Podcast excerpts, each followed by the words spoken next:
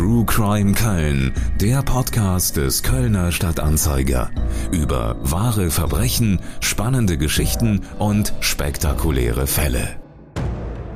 Kabarettfestspiele im Kölner Kaiserhof. Es ist das fünfzehnte Gastspiel von Paul O'Montis in Köln. Hier wird er als Varieté- und Kabarettstar gefeiert.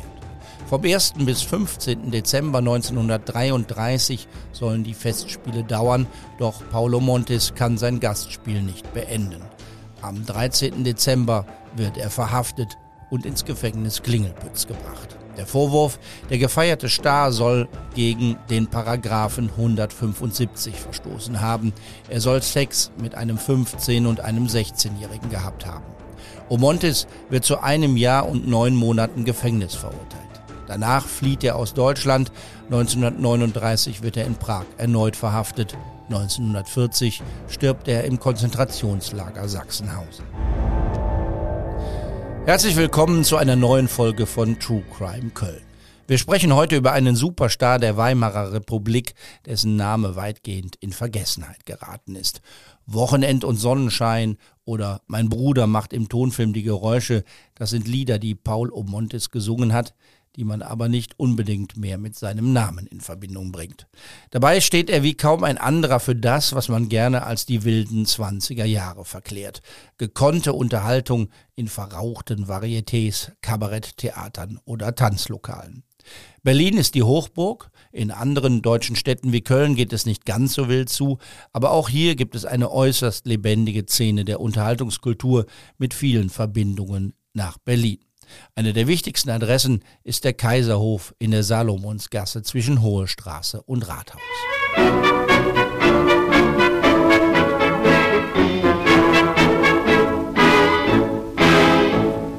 Tanzt du auch so gern wie ich, dann bist du die Frau für mich. Denn ich merk am besten, wenn du mit mir tanzt, was du alles kannst. Was du alles kannst, tanzt du auch so gern wie ich. Dann bist du die Frau für mich.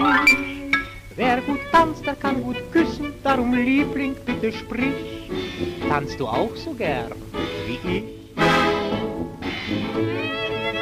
Hier singt er, Paul O'Montis, der eigentlich Paul Wendel heißt. Tanzt du auch so gern wie ich? Die Frage richtet sich eindeutig ans weibliche Geschlecht, doch der Erfolg von O'Montis hatte durchaus auch damit zu tun, dass er sich als eine Art Kunstfigur präsentierte, bei der Mann und Frau sich nicht so sicher sein konnten, wen oder was der Mann auf der Bühne anziehend finden konnte. Das Frivole, das Doppeldeutige, das kam an, er parodierte gekonnt, machte als begnadeter Chansonnier aus banalem Kunst und verzauberte sein Publikum. In Köln war Paul O'Montis häufig. Zwischen neunzehnhundertvierundzwanzig und neunzehnhundertdreiunddreißig war er jedes Jahr mindestens einmal in der Stadt. Der Kaiserhof war dabei seine bevorzugte Adresse. Man kann sich das heute kaum noch vorstellen. Köln ist damals voll mit solchen Orten für Unterhaltungskultur, mit Live-Programmen, Theater mit tausenden Plätzen, Tanzlokale, Tanzpaläste und Varietés. Die Geschichte des Kaiserhofs beginnt achtzehnhundertneunundachtzig als Bierrestaurant. Es war das erste mit elektrischer Beleuchtung damals. Mit der Zeit ist er ein angesagtes Lokal für Tanz, Varieté und Kabarett geworden. neunzehnhunderteinunddreißig übernahm ihn der Blatzheim-Konzern und modernisierte das Haus. Vorbild für die Programmgestaltung im Kaiserhof war das Scala-Theater in Berlin. Und als dieses ab neunzehnhundertzweiunddreißig mit Varieté-Festspielen warb, machte man in Köln das Gleiche. Tanzt du auch so gern wie ich, dann bist du die Frau für mich. Denn ich merk am besten, wenn du mit mir tanzt, was du alles kannst, ach Kind, was du alles kannst. Tanzt du auch so gern wie ich. Dann bist du die Frau für mich. Wer gut tanzt, der kann gut küssen. Darum, Liebling, bitte sprich. Tanzt du auch so gern mit mich? Tanzt du auch so gern mit mich? Paul O'Montis war das Zugpferd der Festspiele im Kaiserhof. Er fasst mit der Kunst ans Herz, schreibt die Zeitung Kölner Tageblatt neunzehnhundertdreiunddreißig und berichtet von Beifallsstürmen, die zu stillen, selbst ein O'Montis nicht mehr in der Lage gewesen sei. Sogar der Westdeutsche Beobachter, das ist die Zeitung der Nationalsozialisten, feiert den Mann als Kölns derzeit beliebtesten Confrancier. Er sang vor allem die Lieder, die andere getextet und komponiert hatten, selbst geschrieben hat er auch, aber das war weniger erfolgreich. Tanzt du auch so gern wie ich, stammt zum Beispiel von Willi Rosen. Auch dieser war ein bekannter Unterhaltungskünstler in der Weimarer Republik. Auch Rosen wurde wie Paul O'Montis zu einem Opfer der Nationalsozialisten. Er starb wahrscheinlich während seiner Deportation ins N S-Vernichtungslager Auschwitz. Man merkt schon, das alles zusammenzubringen ist nicht ganz einfach. Die Vernichtungslager in der Diktatur und diese wunderbare, leichte, bis heute faszinierende Unterhaltungskunst, aber im Rückblick gehört das untrennbar zusammen. Das wird eine komplizierte Folge bei True Crime Köln heute, nicht nur, weil sich das Leichte und das Schöne mit dem Schweren und Grausamen verbindet. Es ist auch deshalb kompliziert, weil der Kriminalfall, der die Karriere von Paul O'Montis neunzehnhundertdreiunddreißig beendete, erstmal gar nichts mit der N S-Diktatur zu tun hat. Denn das, was O'Montis vorgeworfen wird, war auch vor der Machtübernahme der Nazis strafbar und es wird auch nach dem Ende der Nazi-Diktatur in der Bundesrepublik erstmal eine Straftat bleiben. Geschlechtsverkehr zwischen Männern war verboten. Hinzu kommt, dass es zwei Minderjährige sind, die Paul O'Montis beschuldigen. Einer ist jünger als sechzehn Jahre, das würde auch noch heute vor Gericht landen und hart bestraft. Ich darf Ihnen zwei Gäste vorstellen, die sich nicht nur gut auskennen, sie singen auch Lieder aus dem Repertoire von Paul O'Montis. Herzlich willkommen, Hildegard Meier. Sie ist Schauspielerin, Sprecherin und Sängerin. Sie hat eigene Programme über Jacques Brel, Leonard Cohen und Johnny Cash gemacht und jetzt auch zu Paul O'Montis. Über den Titel hat Hildegard Meier nicht lange nachdenken müssen, denn es gibt ein Lied von O'Montis mit dem Titel »Ich bin verrückt nach Hilde«. Auch Ralf Jörg Raber singt, und zwar im Salonorchester Rurioso. Im Hauptberuf ist er evangelischer Pfarrer in Essen. Er arbeitet dort in einer Schule und er ist der Autor einer großartigen Biografie über Paul O'Montis, für die er ganz tief in die Archive eingestiegen ist. Das ist eine Arbeit, die durchaus wissenschaftlichen Standards genügt und gleichzeitig sehr, sehr lesenswert ist. Der Titel des Buches lautet »Beliebt bei älteren Damen und jüngeren Herren«. Paul O'Montis, Biografie eines Vortragskünstlers. Frage an Sie beide zum Einstieg. Was fasziniert an Paul O'Montis? Was ist das Besondere an ihm? Ich bin wie die Jungfrau ans Kind an Paul O'Montis gekommen. Ich wusste, dass ich ähm, Chansons machen wollte. Die habe ich schon vor langen Jahren gesungen. Und da ist natürlich eine Steilvorlage diese Zeit, neunzehnhundertzwanziger, dreißiger Jahre. Und dann habe ich nach einem ganz heißen Tipp eines meiner Neffen das getan, was er damals gesagt hat. Gib einfach genau die Frage ein, die du hast. Die habe ich eingegeben und die lautete, welche Chansons könnte Hildegard Meier singen? Und durch die Eingabe dieser beiden Stichworte, Hildegard, Chansons. Kommt die verrückte Hilde. Kommt, kam verhältnismäßig schnell die verrückte Hilde ins Spiel. Ich kannte Paul O'Montis überhaupt nicht. Ja, und fand ihn aber sofort, äh, weil ja auch die verrückte Hilde und anderes tatsächlich zu hören war, von ihm sehr faszinierend. Für mich, äh, ohne dass ich im Vorfeld die Biografie kannte, äh, war er ein Bühnenmensch. Ich habe ihn sofort als Bühnenmensch erlebt. Und das spricht mich als Bühnenfrau natürlich sofort an. Und deshalb wusste ich, den nehme ich, obwohl ich nichts von ihm kenne, nicht viel, aber das ist mein Mann auf dem Feld. So. Und dann, wenn man sich damit beschäftigt, wie entsteht Faszination? Was ist das Besondere an diesem Künstler? Ja, ich fand faszinierend, dass er tatsächlich schillernd war, auf der Bühne auch gespielt hat, auch mit seiner Sexualität, mit seiner Homosexualität. Das finde ich, auch wenn ich das mal von meinem Rollenverständnis her sagen soll, immer faszinierend, wenn eine Rolle schillernd ist. Eindeutige Rollen, nur die Guten, nur die Bösen, interessieren mich auf der Bühne verhältnismäßig wenig. Spannend wird es immer dann, wenn Ecken und Kanten mit im Spiel sind, wenn eine Persönlichkeit viele Schichten zeigt. Und das habe ich bei Paul O'Montis ja, sehr schnell so erfasst.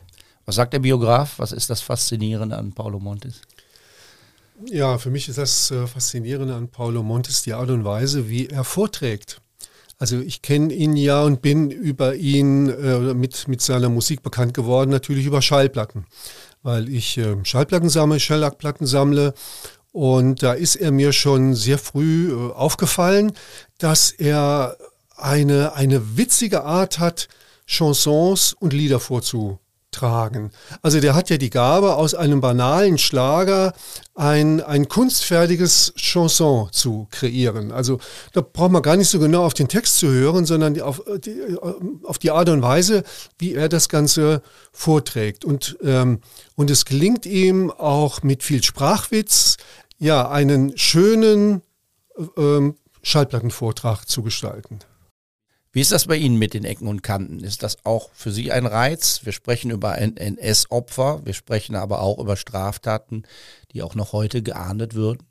Ja, Ecke und Kante. Ich bin auf ihn nochmal besonders aufmerksam geworden, als ich erfahren habe, dass er schwul war. Und weil ich selber schwul bin, dachte ich, ach, das ist ja interessant. Ähm, es gibt aus dieser Zeit nicht so ganz viele Künstler, Künstlerinnen, deren Homosexualität, äh, also die, die homosexuell waren sicherlich, aber deren Homosexualität bekannt ist.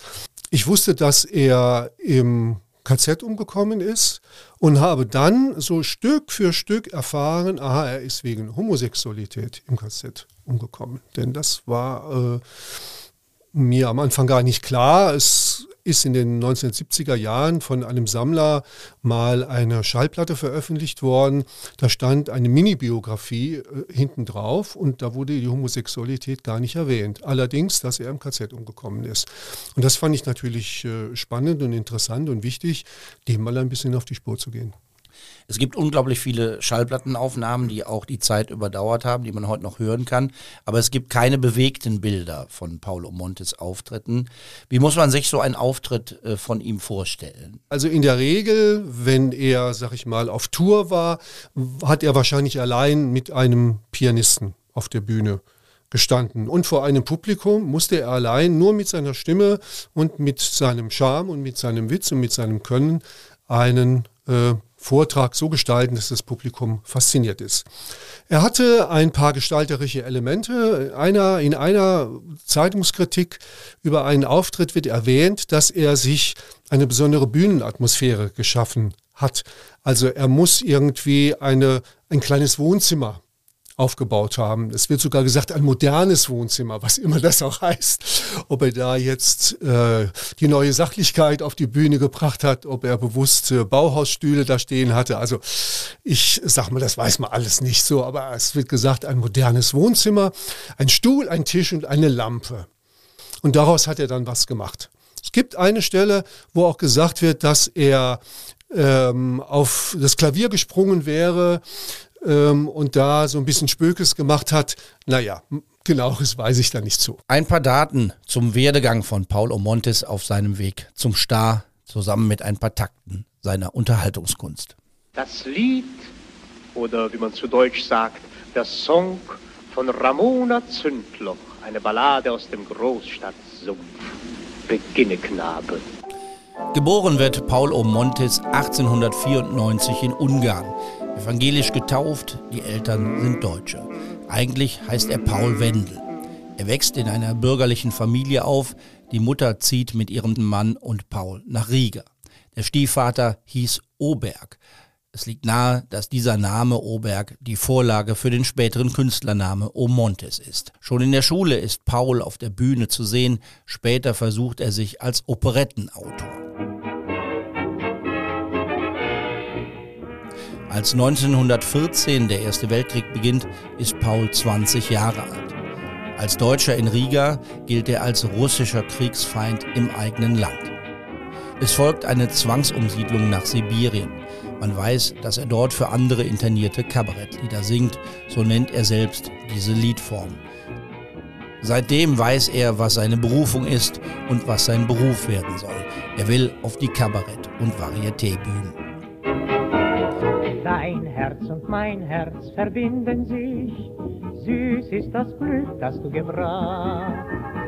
Dein Mund und mein Mund, sie finden sich, liebe mich heute Nacht. Unsere Wege trennen sich, eh der Tag erwacht. Macht rund ein Kuss auf Verbrennen mich, liebe mich heute Nacht. neunzehnhundertsiebzehn ist das Jahr der Oktoberrevolution in Russland. Er nutzt die Unruhen während der Revolution, um zu fliehen. Weitere Stationen sind Sankt Petersburg, Königsberg und wieder Riga. Und neunzehnhundertachtzehn kommt er dann nach Berlin. Dort versucht er, auch im Filmgeschäft Fuß zu fassen. Er schreibt Geschichten, singt auf kleinen Bühnen in Deutschland und in Wien. Drum pfiff sie auf die Sittsamkeit und machte sich einen Schlitz am Kleid und fuhr hinauf nach Theben, um sich dort auszuleben. Denn Theben ist für Memphis, was für die Würstel Senf ist. In der Bar zum Krokodil, am Nil, am Nil, am Nil, verkehrten ganz inkognito der Josef und der Pharao. Dort tanzt man nur dreiviertelnackt, im Charleston und dreivierteltakt. Es traf mit dem Geliebten sich, dort abends ganz Ägypten sich in der Bar. Es gibt kein besonderes Datum, kein besonderes Ereignis, mit dem man einen echten Durchbruch verbinden kann. Die Popularität von O'Montis wird im Laufe der Jahre immer größer. Ab neunzehnhundertsechsundzwanzig zählt er zu den Stars der Kabarettszene. Er versteht, sich selbst zu vermarkten, er erschafft sich selbst als Kunstfigur für die Bühne neu. In feinstes Tuch gehüllt, im Frack oder Smoking, dazu einen Monokel. Er bleibt auf Distanz zum Publikum, ein bisschen unterkühlt, ist dabei aber immer witzig und charmant. Paul O'Montis ist auch ein Schallplattenstar. Unzählige Titel werden veröffentlicht. Sein größter Hit erscheint neunzehnhundertzweiunddreißig. Es war einmal ein Musikus, mitten in Krisenzeiten. Es ist der Siegertitel eines Schlagerwettbewerbs. Es war einmal ein Musikus, der spielte im Café. Und alle hübschen Mädchen setzten sich in seine Nähe. Er spielte süß in Dur und Moll. Er spielte einfach wundervoll. Es war einmal ein Musikus, der spielte im Café. Er spielte sieben Stunden lang von Liebeslust und Weh. Doch dann, ja dann, macht er den Kasten zu und sagt, jetzt habe ich noch ein kleines Rendezvous. Dass es so viele Tonaufnahmen des Sängers gibt, so viele schöne Lieder über die Liebe, das Leben und das Laster, ist ein sicherer Beleg. Wir haben es mit einem im gesamten deutschsprachigen Raum unglaublich erfolgreichen Künstler zu tun. Vielleicht kann man ihn als einen der ersten deutschen Popmusiker bezeichnen. Seine Schlager liefen im Radio. Er gehörte zu den ersten, die die gerade erst erfundene Mikrofontechnik für eine massentaugliche Schallplattenqualität nutzen konnten. Einmal ein Musikus, der spielte im Café. Er spielte überstundenlang von Liebeslust und Weh. Und dann, ja dann, macht er den Kasten zu und sagt, nun ist es höchste Zeit zum Rendezvous. Herr Raber, Sie sagen, er gehörte auch zu den ersten, die dem Tabu Homosexualität und sexuelle Diversität im kommerziellen Pop Ausdruck verliehen haben. Wie hat er das gemacht? Genau genommen eigentlich schon mit seinen ersten Aufnahmen. Die ersten Aufnahmen wurden ja gemacht im, wenn ich das richtig erinnere, im Dezember schon neunzehnhundertsiebenundzwanzig, und die Plattenfirma, seine Plattenfirma Lindström, Plattenlabel Odeon, die haben ihn, ich sag mal, bewusst einen Titel aufnehmen lassen und singen lassen, der mit dem Thema Sexualität und sexuelle Veranlagung spielt. Das ist dieses Stück, Was hast du für Gefühle, Moritz. So, der Hauptdarsteller in diesem Stück ist der Moritz Weiß, der dandyhaft gekleidet ist und äh, mit Gamaschen und Schlips durch die Landschaft äh, geht, äh, leichten Schrittes, wie es so schön heißt, und der mit Männern und Frauen gleichzeitig flirtet. Und bei dem man nicht so genau weiß, ist er nun bisexuell oder ist er vielleicht homosexuell, und damit wird gespielt. Wir hören mal kurz rein in dieses Lied über die Gefühle von Moritz. Der Gang, der Blick, der leise Tritt, der elegante Hosenschnitt, da hüpfen alle Herzen mit und alles flüstert leise. Was hast du für Gefühle? Moritz, Moritz, Moritz, sind's Kühle oder Schwüle? Moritz, Moritz, Moritz, du sagst nicht ja, du sagst nicht nein, du bist so fein und doch gemein, du hast ein Herz für viele. Moritz, Moritz, Moritz, du bist so schön, um treu zu sein. Wie weit konnte man gehen mit diesen Anspielungen in den zwanziger und dreißiger Jahren? Was geht, was geht damals noch nicht? Ja, also man konnte schon sehr weit gehen, denn äh, direkt Anfang der zwanziger Jahre wurde ein Lied veröffentlicht, das, äh, man kann sich das heute kaum mehr vorstellen, dass das wirklich gemacht worden ist, die erste weltweit existierende homosexuellen Hymne ist, das Lila Lied. Ähm, das Lila Lied wurde geschrieben nur von heterosexuellen Autoren, die es aber Magnus Hirschfeld gewidmet haben. Magnus Hirschfeld, der Begründer des Wissenschaftlich-Humanitären Komitees in Berlin. Das war so die erste Organisation, die sich für die Abschaffung des Paragraphen hundertfünfundsiebzig stark gemacht hat und für die Emanzipation von Homosexuellen eingetreten ist.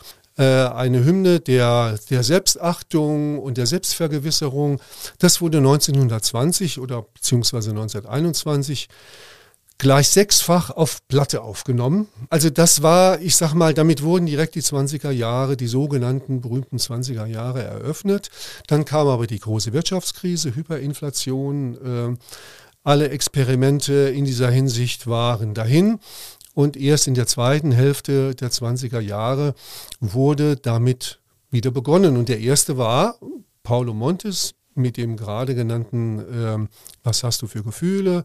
Claire Waldorf äh, besang Hannelore, äh, die einen Bräutigam und eine Braut hat. Fritzi Masari, die das Lied sang, Warum soll eine Frau kein Verhältnis haben? Und da kommt diese Zeile vor, dass äh, diese Frau eben auch ein bisschen andersrum ist. Dann gab es ein Stück, das äh, heute immer noch jeder kennt. Am Sonntag will mein Süßer mit mir segeln gehen. Darauf gab es eine schwule Parodie mit einer ganz deutlich schwulen Sprache, äh, schwulen Strophe. Und es gab noch viele, viele andere Stücke, in denen auf Homosexualität angespielt worden ist. Und in Paul O'Montis Repertoire gibt es dieses Lied Ich bin verrückt nach Hilde. Das ist im Grunde titelgebend für das äh, aktuelle Programm von Hildegard Meier. Äh, auch da gibt es eine Anspielung in dem Lied. Die Anspielung finde ich deshalb spannend, weil ich ja sowieso im Rahmen auch der anderen Montis-Lieder das Geschlecht schon mal wechsle. Montis hat sich ja auch die Freiheit herausgenommen, aus einem eher eine Sie zu machen. Und deshalb äh, finde ich die verrückte Hilde besonders charmant. Und ich sag mal so, als Schauspielerin habe ich eh, speziell auch in diesem Programm, mit verschiedenen Identitäten zu tun.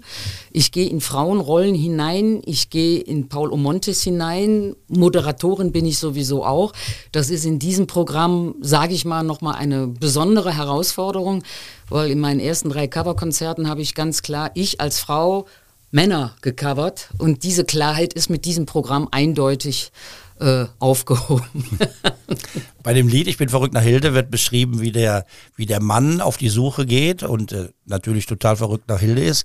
Und dann gibt es eben die Zeile, ähm, am schlimmsten aber war es bei Marianne, da stellte sich heraus, es war ein Mann. Das ist das einzige Lied, ähm, eigentlich bis in die, ich müsste jetzt überlegen, bis in die sechziger, siebziger, neunzehnhundertsechziger, siebziger Jahre hinein, in dem das Thema Transgender auftritt oder das an äh, Transvestit auftritt. Waren diese Lieder mit den Anspielungen kommerzielle Erfolge oder wollten die Leute eher was anderes hören? Das muss man aus heutiger Sicht ehrlich sagen, das waren keine kommerziellen Erfolge. Die Leute wollten normale, tanzbare Schlager hören und ähm, diese anderen Stücke, die waren jetzt aus, zumindest auf Schallplatte, kein, also das kann man nicht sagen, also dass sie sich besonders gut verkauft hätten. Was wissen wir denn über sein Privatleben? Ähm, hat er offen schwul gelebt als homosexueller Mann? Konnte man das in der damaligen Zeit? Wir wissen über sein Privatleben so gut wie nichts. Denn äh, es ist überhaupt nicht bekannt, wie er gelebt hat, wo er gelebt hat. Es ist noch nicht mal bekannt, ob er eine, also noch nicht mal seine Wohnadressen sind bekannt.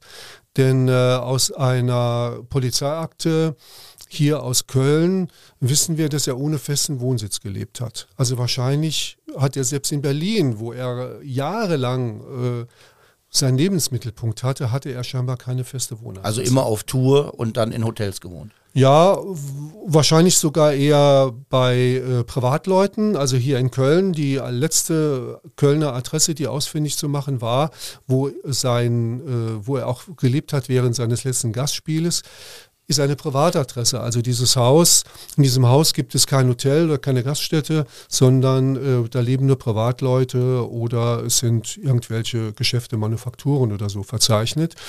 Und über sein Privatleben, jetzt im Blick auf Beziehungen, gibt es auch nur äh, Vermutungen oder es gibt Spekulationen, aber da gibt es gar nichts.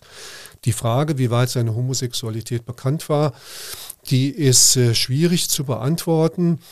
Anfang der dreißiger Jahre erschien äh, meines Wissens in einer ähm, estnischen Zeitung zum ersten Mal ein klarer Hinweis. Also da wurde einfach gesagt, dass er auf äh, der Bühne ja vorträgt, dass allen klar ist, dass er dem weiblichen Geschlecht nicht zugeneigt wäre. Also das war schon ziemlich deutlich und das ist auch schon ziemlich einmalig, dass so etwas damals in dieser Form in der Presse stand. Also in der deutschen Presse war sowas nicht zu lesen. In der deutschen Presse gab es auch kein Outing, das hat es zu der Zeit meines Wissens auch in anderen Fällen, mal abgesehen von dem großen politischen Fall Röhm, hat es das nicht gegeben.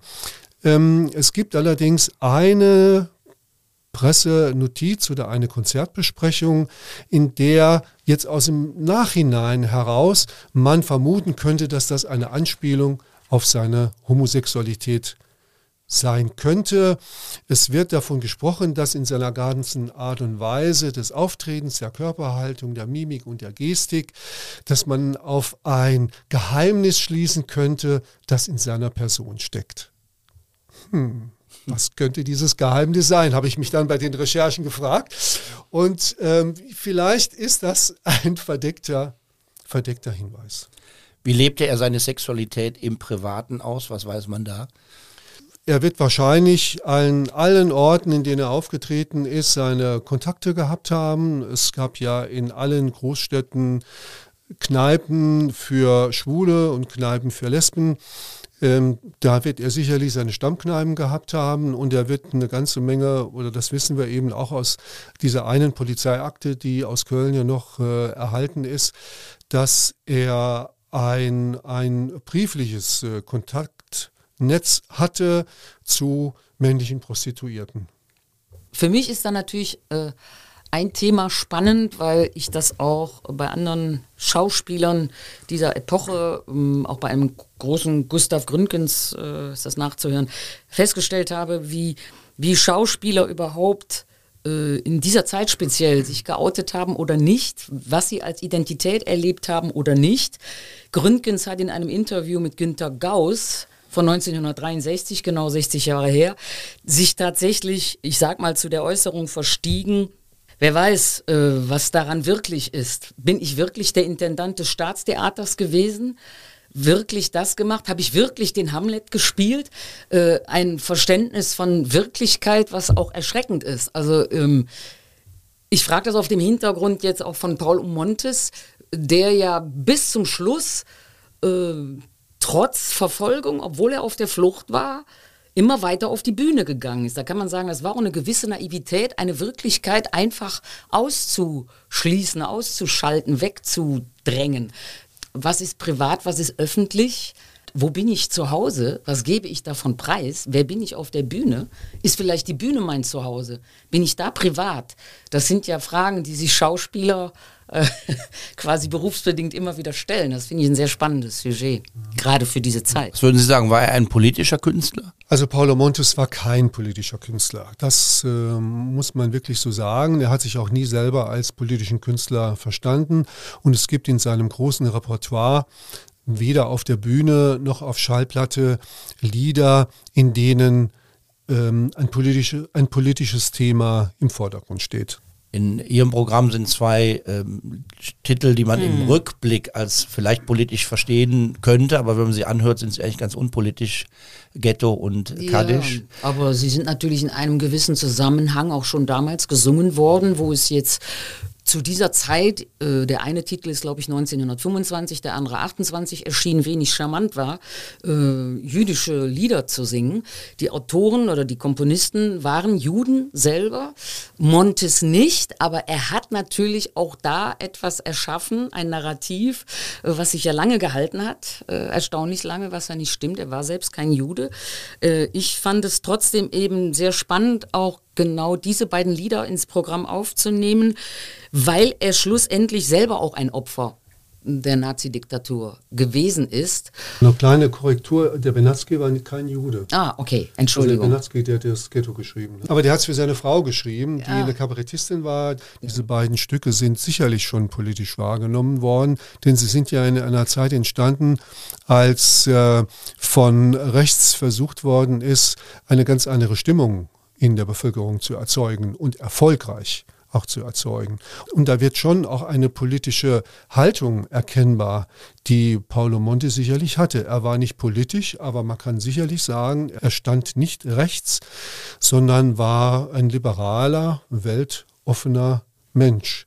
Im Januar neunzehnhundertdreiunddreißig übernehmen die Nationalsozialisten die Macht und innerhalb weniger Monate wird aus den Resten der Weimarer Republik eine Diktatur.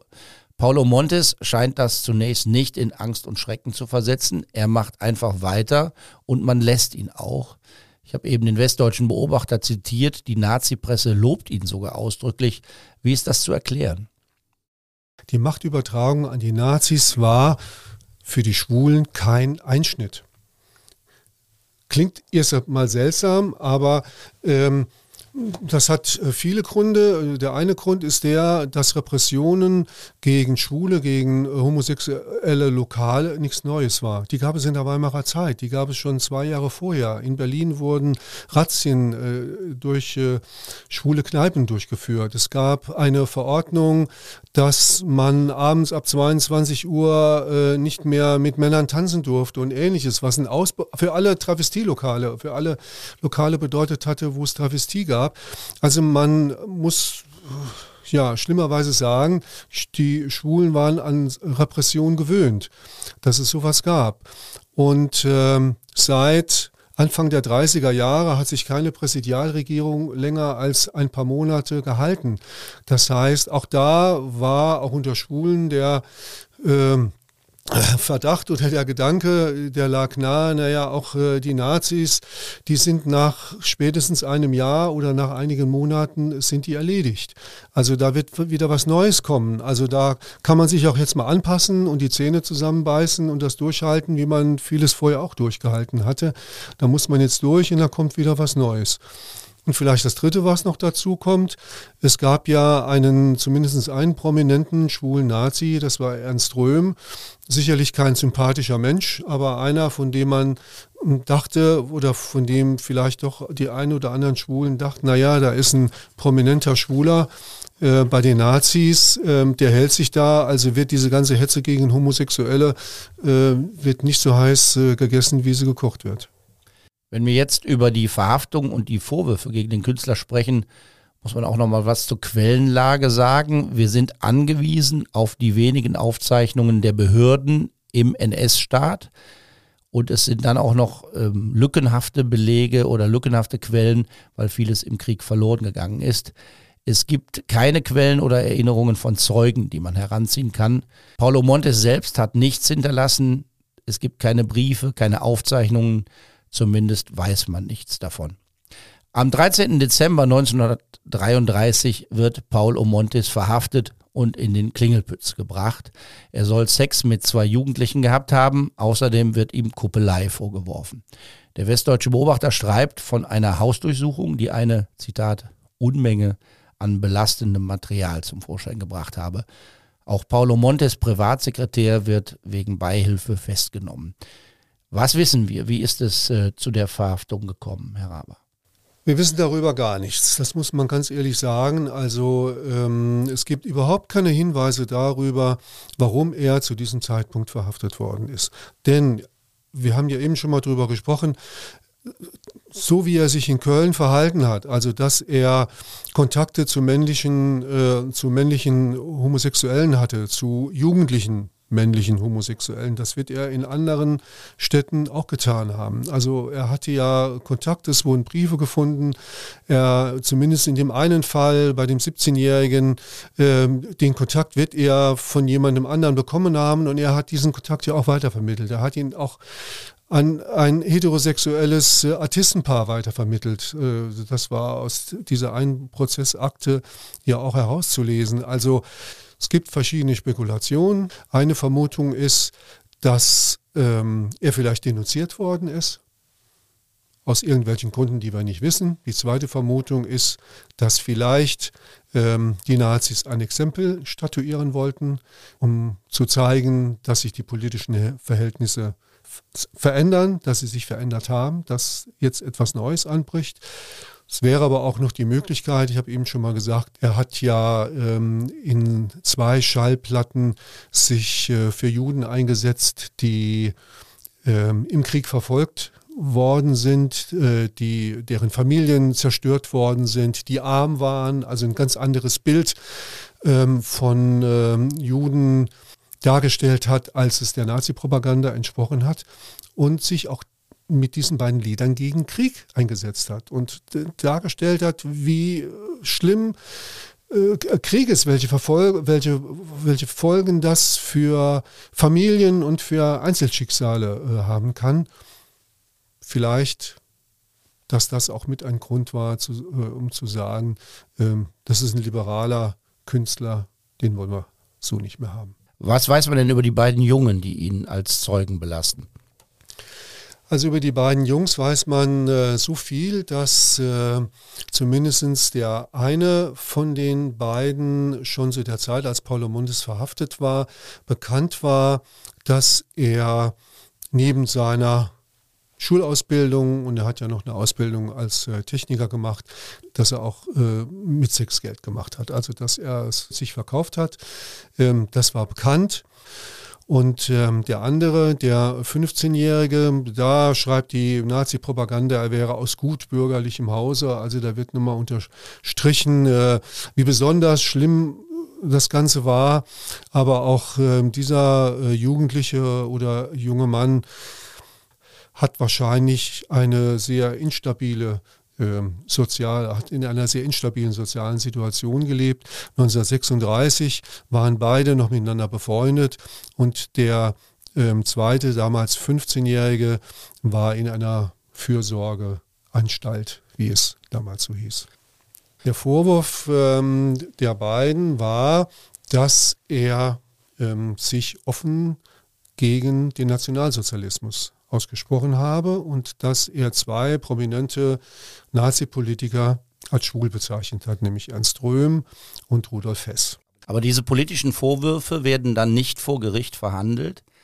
Es gibt kein politisches Verfahren gegen O'Montis. Das zeigt, dass eben auch ähm, zumindest in den ersten Monaten die, ähm, ich sag jetzt mal, ja, zwar nicht mehr demokratische, aber noch aus der Demokratie verbliebene rechtsstaatliche Sprechung zumindest noch teilweise funktioniert hat. Also hier auch in Köln noch teilweise funktioniert hat. Also dieses Verfahren wird eingestellt mit der Begründung, dass diese beiden Jugendlichen nicht glaubhaft sind, dass ähm, Paul O'Montis bestimmte Sachen auch zugegeben hat.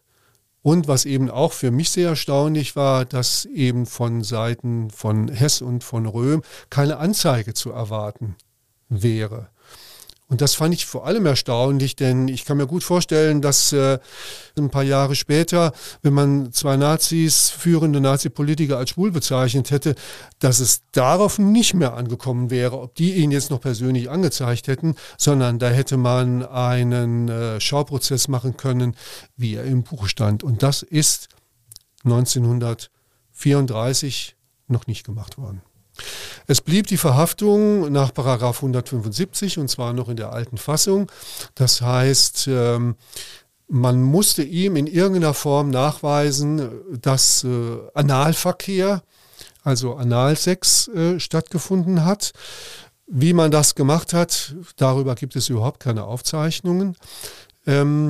Also sonst hätte es auch keine Verurteilung nach Paragraph hundertfünfundsiebzig geben können.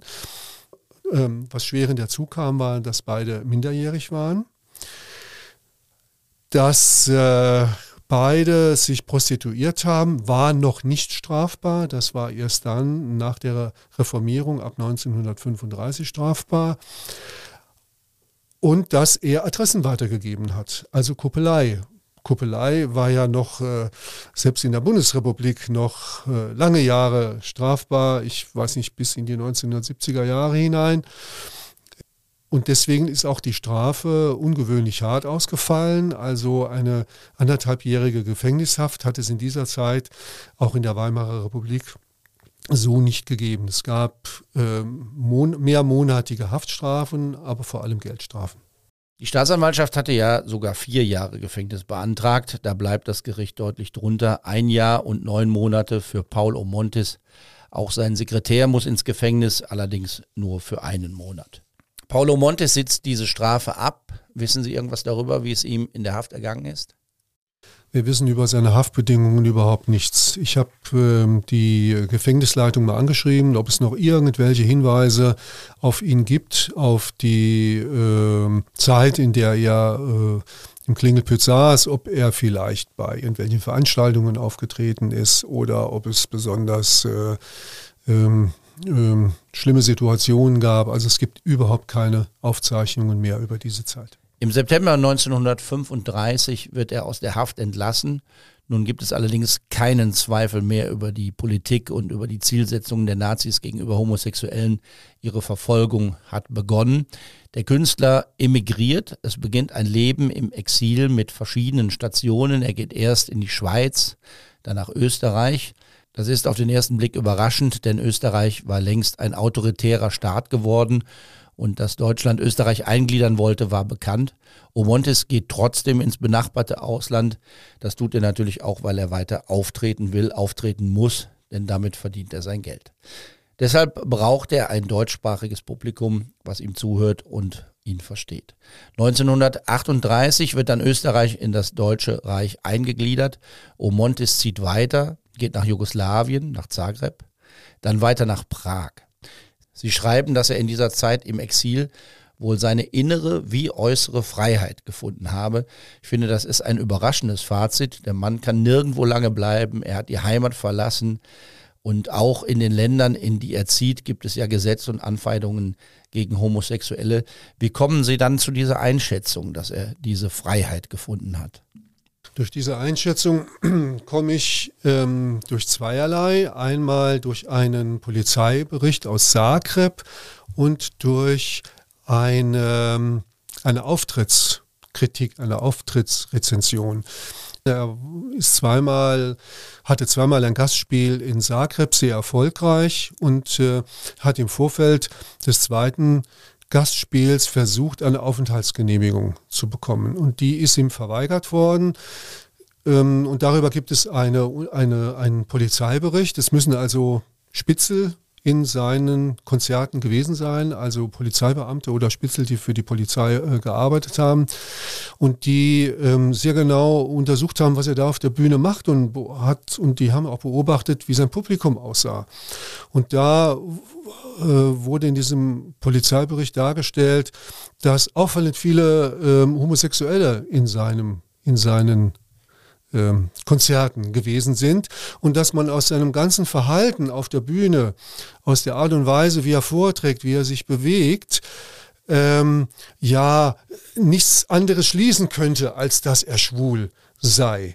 Und das heißt, er hat nach außen hin scheinbar kokettiert mit seiner Homosexualität. Ähm, er ist ja auch in Zagreb mit einem schwulen Pianisten aufgetreten. Man kann jetzt vermuten, vielleicht waren die ein Paar. Der Polizeibericht äh, sagt sogar, er behauptet sogar, die beiden wären ein Paar gewesen. Darüber ist aber auch nichts weiter bekannt. Aber vielleicht hat er dem Küsschen zugeworfen oder er hat mit ihm auch irgendwie auf der Bühne kommuniziert und kokettiert. Also er scheint da das nicht mehr äh, äh, versteckt zu haben. Und das Zweite, es gibt eine Konzertkritik, ähm, auch aus äh, Zagreb, in der eben das äh, schöne Zitat stand, das auch meinem Buch ja den Titel gegeben hat, wo der Rezensent äh, schreibt, ähm, dass er ja auf der Bühne ähm, auch sage, er sei beliebt bei älteren Damen und jüngeren Herren. Und äh, das ist ja auch ziemlich klar, was er damit meint. Hildegard Meier, können Sie das nachvollziehen? Auf der Flucht, im Exil, ja, die innere und äußere Freiheit zu finden? Ich wollte gerade sagen, das ist etwas, was ich eigentlich äh, mit Paul O'Montis, so wie Sie ihn ja auch schildern, in der Biografie sehr verbinde und was ich sehr gut nachvollziehen kann, dass sich jemand eher in der Fremde profiliert nochmal oder nochmal ein neues Profil findet. In Berlin war ja quasi das Zentrum der Arena, möchte ich mal sagen. Also das war ja ein Tummelplatz sondergleichen, wo Montis einer von vielen war, wo er auch aufgetreten ist, aber er war einer von vielen. Und äh, bei mir bleibt immer sehr hängen, äh, dass er ein Mann der feinen, leisen Töne war. Und ich finde es sehr bemerkenswert, dass ein Mann der feinen, leisen Töne, auch der schillernden Töne, dass der eben die Ränder aufsucht. Er hat sie ja auch vor der Notwendigkeit ins Exil zu gehen, es war ja nun notwendig nach der Haftgeschichte in Köln, ähm, ist er ja auch immer wieder in andere Länder gegangen. Es war ja nicht so, dass er quasi als Fettauge auf der Berliner Brühe geschwommen ist, so möchte ich das mal jetzt nennen, sondern er war, weiß Gott, kein Fettauge, was oben geschwommen ist, sondern sich immer wieder ähm, da herausgearbeitet hat, auch aus Zusammenhängen. Und ich denke, das hat mit Sicherheit zu tun, auch mit seiner Identität, die er als Schwuler hatte. Es war dann eben auch in Berlin, auch zur Zeit der Weimarer Blüte, wo er noch nicht verfolgt wurde, es war dann trotzdem nicht selbstverständlich, schwul zu sein. Ich glaube, es ist das Gefühl, ich bin anders. Und das ist für mich eine Linie, ich bin jetzt heterosexuell, aber dieses Gefühl, ich bin anders, kenne ich auch. Das ist für mich eine direkte Verbindung, die ich emotional sehr stark empfinde, als Schauspielerin, als Mensch auch. Und das ist etwas, was ich bei Paul O'Montis immer wieder reizvoll finde. In Prag trifft Paul O'Montis sich mit einem achtzehnjährigen und als dieser wegen eines Diebstahls festgenommen wird, berichtet er im Verhör von seinem Verhältnis zu O'Montis und deshalb kommt es wieder zu einer Anklage. Er wird erneut zu einer Gefängnisstrafe verurteilt, profitiert dann aber von, von einer Amnestie. Im Juni neununddreißig wird er dann wieder verhaftet. Dazu muss man wissen, dass die deutsche Wehrmacht im März neunzehnhundertneununddreißig in Prag einmarschiert ist. Die Tschechoslowakei ist völlig zerschlagen worden. Im Mai neunzehnhundertvierzig wird Paul O'Montis dann in das Konzentrationslager Sachsenhausen verschleppt. Was wissen wir darüber? Wie ist es ihm da ergangen? Über diese Zeit wissen wir auch so gut wie nichts, jedenfalls nichts ähm, Persönliches zu seiner Person. Wir wissen natürlich eine ganze Menge ähm, aus Berichten über Menschen, die zur gleichen Zeit im K Z äh, Sachsenhausen äh, inhaftiert waren und über die grauseligen Dinge, die da passiert sind und die er sicherlich da auch erlebt hat. Für Homosexuelle war das noch einmal eine ganz besondere Situation im K Z. Ja, weil sie in der Hierarchie natürlich ganz unten standen. Der Todestag ist der siebzehnten Juli neunzehnhundertvierzig. In der Sterbeurkunde steht Freitod durch Erhängen. Sie sagen, das war kein Freitod. Nein, ein Freitod ist ein Tod, den man selbst wählt. Und er hat diesen Tod selber nicht gewählt. Es war damals bekannt, dass ähm, schwule Häftlinge ähm, in den ja, Freitod gedrängt worden sind. Also es gab Listen, ähm, auf denen äh, die Namen standen derer, die am nächsten, am nächsten Tag äh, bitteschön nicht mehr zu leben haben. Und dann wurde, wurden diese Menschen entweder umgebracht, sie wurden aufgehängt oder man hat sie, äh, man hat ihnen irgendwas in die Hand gegeben, damit sie das selber tun. Und von daher kann von einem Freitod äh, hier überhaupt nicht die Rede sein. Sie schreiben auch, dass die S S Morde Morde angeordnet hat, äh, eventuell durch Mitgefangene, die dann auch, auch ja, zu Mördern wurden. Der Blockälteste bekam den Auftrag, ihn bis zum nächsten Morgen äh, umgebracht zu haben. Und äh, die Ironie der Geschichte ist, dass äh, wenige Monate später genau dieser Blockälteste genau durch die gleiche Mordaktion selber in den sogenannten Freitod gedrängt worden ist. Er ist bestattet worden in einem Urnengrab in Berlin, das heute eine Gedenkstätte für eintausenddreihundertsechzig K Z-Opfer ist. Das äh, Schlimme ist ja, also das Vernichten von Leben ist schon schlimm genug, aber da, was noch hinzukommt ist, ähm, die Nationalsozialisten schaffen es auch, dass die Erinnerung an Menschen zerstört und vernichtet wird. So sind Künstler wie Paul O'Montis weitgehend in Vergessenheit geraten, und da gibt es ja unzählige weitere Biografien, die es alle wert waren oder wert wären, noch einmal erzählt zu werden. Allerdings muss man auch sagen, dass es in vielen Fällen so gut wie keine Quellen gibt. Ich nenne da immer gern den Kölner jüdischen Künstler Alfred Heinen, ein offenbar ziemlich erfolgreicher Unterhaltungskünstler aus Köln, der Chansons, Schlager und auch Karnevalsmusik gemacht hat und eine Künstlerkneipe in Köln betrieben hat. Auch er starb in einem Vernichtungslager der Nazis, und auch hier ist die Spurensuche sehr schwierig. Außer drei, vier schönen Schellack-Aufnahmen gibt es nichts von ihm. Selbst das N S-Dokumentationszentrum weiß nichts über diesen Mann. Wer etwas über Alfred Heinen erzählen kann, kann sich auch gerne bei uns melden. Das würde mich sehr interessieren. Über Paul O'Montis weiß man mittlerweile mehr, auch dank der Arbeit seines Biografen Ralf Jörg Raber. Hildegard Meier kann das nun für ihr neues äh, Programm nutzen. Ähm, die verrückte Hilde, Paul O'Montis und die Frau im Dunkeln ist der Titel des Programms. Chansons aus den zwanziger und dreißiger Jahren. Der Untertitel, auf was darf man sich da freuen? Was machen Sie da?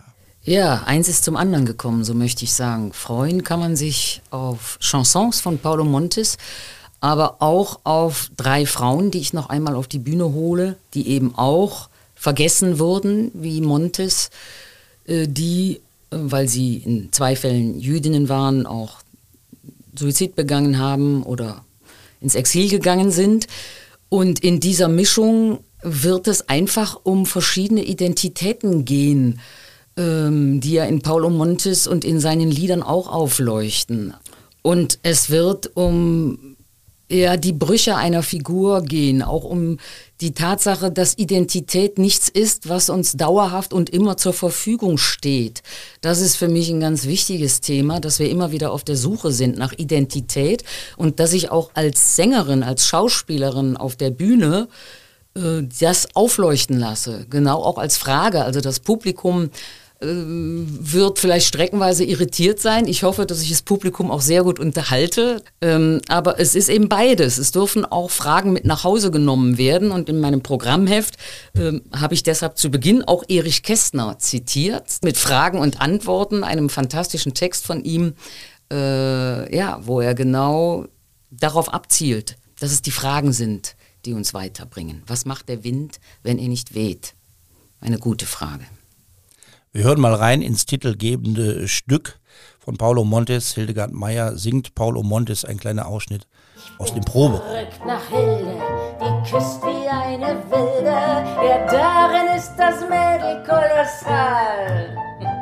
Spaziert ich mit der Hilde am Sonntag ins Gefilde, dann küssen wir uns hunderttausendmal und immer wieder bete ich. Wie gehen Sie denn künstlerisch mit dieser Komplexität um, mit diesem, auch dem Widersprüchlichen? Da gibt es die tolle Musik und es gibt die Ermordung im K Z und es gibt den Vorwurf, Sex mit Minderjährigen gehabt zu haben, was auch heute bestraft würde. Also äh, ich werde auf jeden Fall diesen Vorwurf, Sex mit Minderjährigen gehabt zu haben, erwähnen. Das ist ganz unbenommen. Aber die Frage ist ja, was ich auf einer Bühne ausdiskutiere, um das mal intellektuell zu formulieren, was ich nur andeute und wo ich reingehe. Und ich finde es persönlich immer sehr schwer, ein Bühnengeschehen jetzt auch vor dem Mikrofon zu beschreiben. Es wird wenig von dem einfangen, was man auf der Bühne erleben wird. Das Ganze ist ein Zusammenspiel. Es hat auch viel mit Mimik zu tun, mit spontanem Ausdruck, mit dem, was ich im Kontakt mit dem Publikum tue. Und da sind wir wieder bei Paul O'Montis. Ich glaube, genau das macht auch seine Qualität aus, dass er eindeutig in der Mehrdeutigkeit geworden ist. Ja, um das mal mit einem Paradoxon zu sagen. Und ich finde, das ist die Situation auf der Bühne. Äh, wenn nach dem Programm, ich habe das durchaus äh, diskutiert mit diversen Leuten, Leute auf mich zukommen sollten nach dem Motto, was hast du da gemacht, wieso hast du das so gemacht, kann ich diese Frage nicht digital beantworten. Ich glaube, Leben ist analog, nicht nur digital. Und deshalb möchte ich sagen, Bühnengeschehen, so wie wir es an dem Abend machen werden, mein Salonorchester und ich, ist auf jeden Fall ein analoges Geschehen, was sich nicht digital in die eine oder andere Richtung auflösen lässt. sind Sie der Frage so ein bisschen ausgewichen. Ne? Also die, die, die Darstellung äh, ist das eine, aber ja. im Grunde geht es ja um die, die, die immer spannende Frage, kann man das künstlerische Werk von dem Künstler trennen? Nein, grundsätzlich nicht, aber äh, Kunst und Korrektheit passen auch nicht immer zusammen. Fängt beides mit K an, aber dann wird es unterschiedlich. Ja? Äh, und ich kann auf der Bühne nicht korrekt sein und ich kann ganz klar sagen, ich will es auch nicht. Das ist nicht der Job von Kunst. Äh, Kunst bleibt immer streitbar und dafür mache ich sie. Und da bin ich automatisch in einer schillernden Welt und in Licht und Schatten. Darf ich, darf, dürfte heute äh, ein Bruno Ganz noch Hitler spielen? Darf er das? Ist das keine kulturelle Aneignung? Frage ich jetzt wirklich auf dem Hintergrund meines Jobs, den ich als Sprecherin mache äh, und die ich als äh, nicht schwarze Synchronsprecherin äh, unter Umständen keine schwarzen Schauspielerinnen mehr synchronisieren darf. Ja, dazu müssen wir dann eine Extrasendung. Das wäre eine Extrasendung, aber na, das betrifft ja schon die Frage, was ich auf der Bühne auch darf, wenn ich einen Menschen auf die Bühne stelle, der sich quasi unkorrekt, strafbar verhalten hat. Erschöpft sich darin dann mein Zugang. Licht und Schatten gehen durch jeden von uns hindurch. Und ich möchte selber auch nicht nur auf meine Lichtseiten hin angesprochen werden. Das fände ich extrem unangenehm, denn das verpflichtet mich, heilig zu sein und das bin ich nicht. Wie, wie sehen Sie es, Herr Raber? Wir stehen ja, und wenn ich jetzt wir rede, spreche ich für das Salonorchester Rurioso, in dem ich ja äh, als Sänger und Conférencier auch singe. Und ich erwähne da auch als Conférencier äh, das, was er getan hat und gehe damit auch ganz offen um und äh, sage auch, dass das zum Teil auch heute strafbar wäre.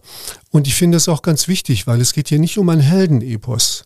Es geht ja hier nicht darum, ein, ein, ein Leben darzustellen, das äh, in allen äh, seinen Facetten äh, lupenrein war und das äh, in allen seinen Facetten glänzte, sondern er hat eben auch Dinge getan, die auch aus, auch aus heutiger Sicht äh, nicht gut sind, und aber die es nicht rechtfertigen, dass er nicht mehr auftreten durfte und dass er ermordet wurde, um es mal schlicht und ergreifend zu sagen.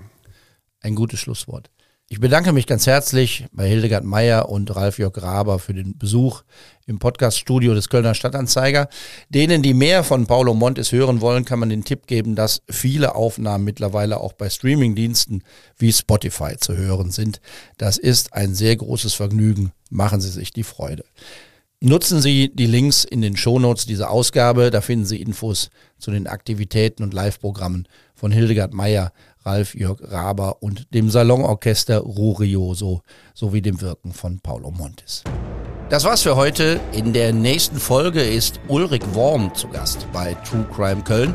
Er ist der ehemalige Leiter einer Kindertagesstätte in Kohrweiler, wo er über acht Stunden in der Gewalt eines Geiselgangsters war und um sein Leben fürchten musste.